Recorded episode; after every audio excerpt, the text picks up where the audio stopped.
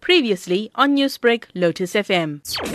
India's then Prime Minister Indira Gandhi declared war on Pakistan as the genocide of Bengali speaking civilians left the world unmoved, remembered retired Major Chandrakant Singh. One of the most tragic incidents in the history of mankind took place was the mass migration of millions of refugees that came over and the killing, rape, butchery of the local population started off. The main targets were Hindus, but within one week, the Pakistani army did not distinguish whether they were Bengali Muslims or Bengali Hindus. They were indulging in rape, loot, and plunder of the worst possible kind against the Bengalis. On 16 December 1971, 93,000 Pakistani soldiers surrendered in the shortest war in modern history. Much is said of the role of Sikh warriors in 1971, but retired Lieutenant General Kulwant Singh Pannu, who took part in the war, insisted discipline and not religion that led to India's victory. Man that we command is a religion, and those are the ethos that we imbibe,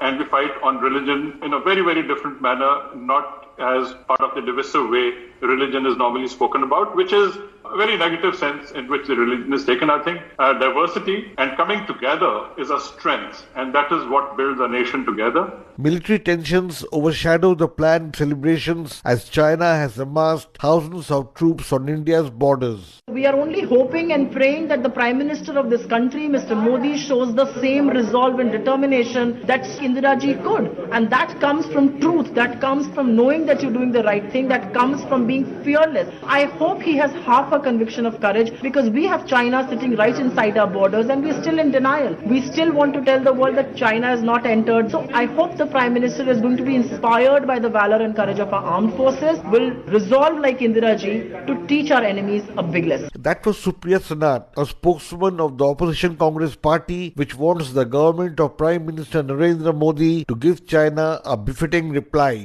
Newsbreak, Lotus FM, powered by SABC News.